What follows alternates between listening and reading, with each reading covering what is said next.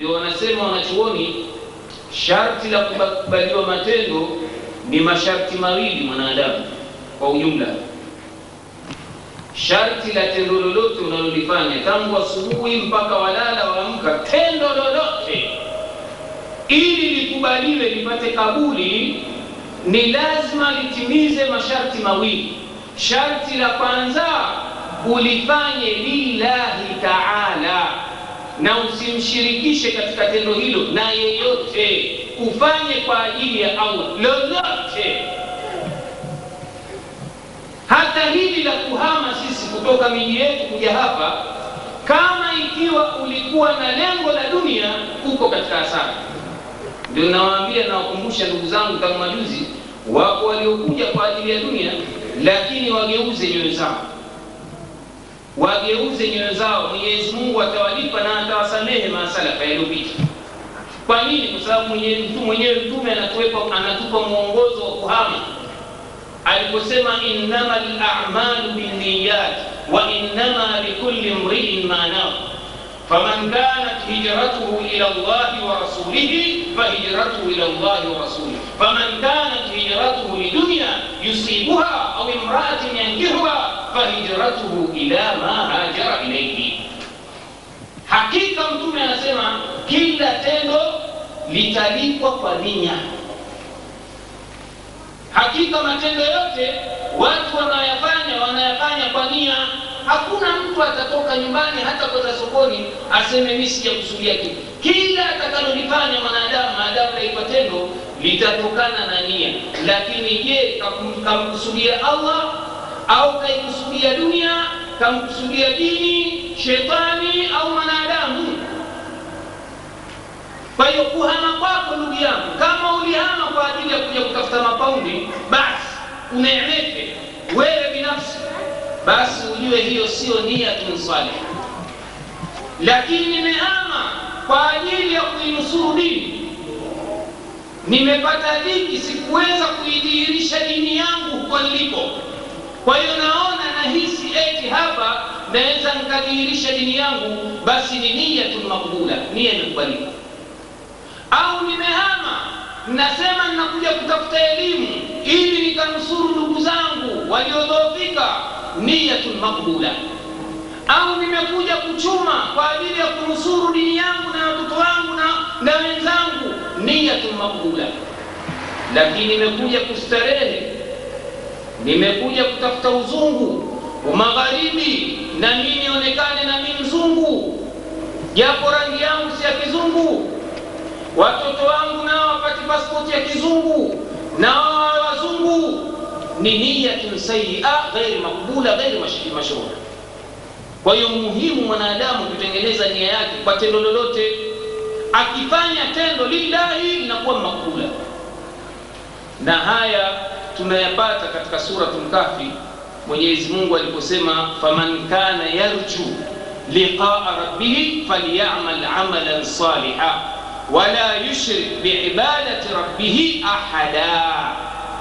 Yoyote anayetaraji kukutana na mula wake afe katika hali nzuri basi na atende tendo jema tendo lililokwenda sambamba na qurani na sunna kisha asimshirikishe katika tendo lake na yeyote afanye kwa ajili ya allah subhanahu wa taala.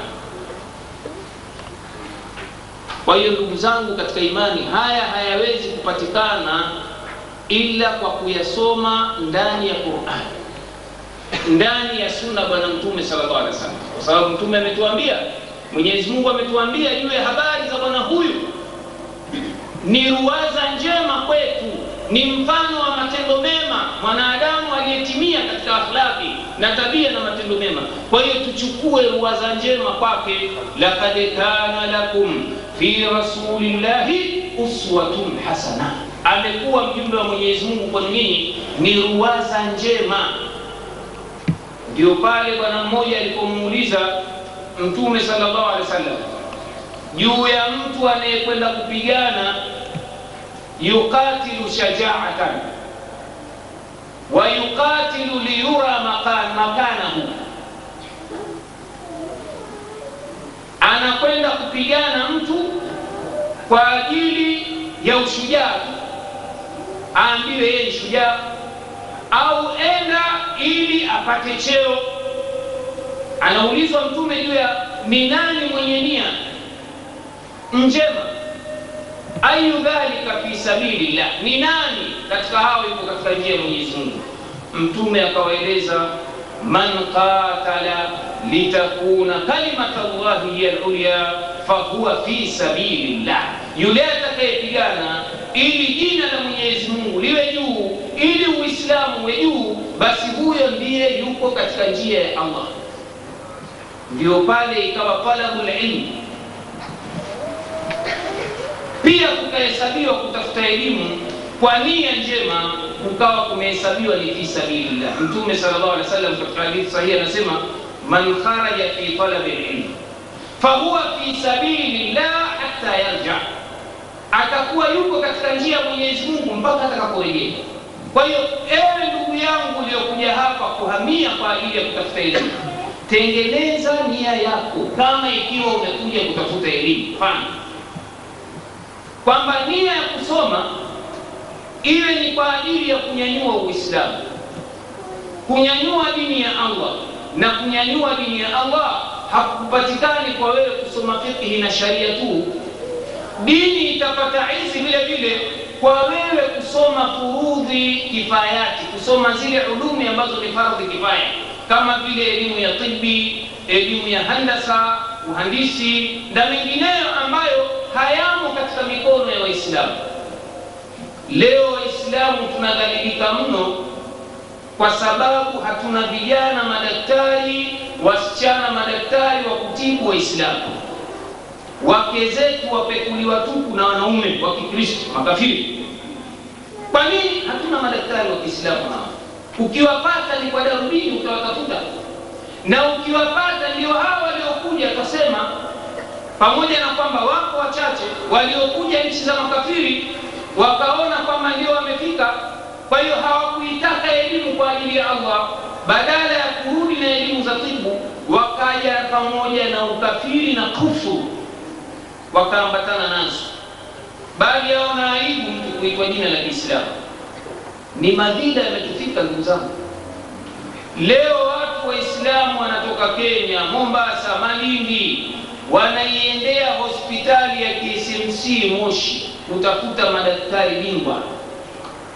Wakati miji ya waislamu leo haina mahospitali ya marejeo si mombasa si malindi si tanga si dar es salaam akatuita mji waislamu si zanzibari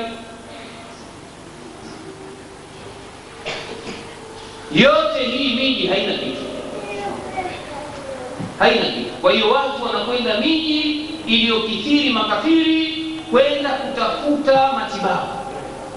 Na ukienda huko mgonjwa wako akitiwa katika chumba basi kimewekwa misalaba pande zote. Kila asubuhi waja watu kuamsha imani za kanisa na ukristo kwa wagonjwa. Niambie mtu aliyekwenda udhaifu wa imani hajui ni mwislamu wa kuzaliwa kenda kafanyiwa matibabu kafanyiwa operesheni kapona. Na wakati akiponyeshwa akifanyiwa matibabu anaambiwa waponyeshwa kwa nguvu za yesu. Wapo waliotaji ndugu zangu kwa njia hizi. Madhila yametufika hivi kwa sababu gani? Hatuna vijana waliosoma na waliosoma waliokuja katika nchi hizi hawakuja lillahi.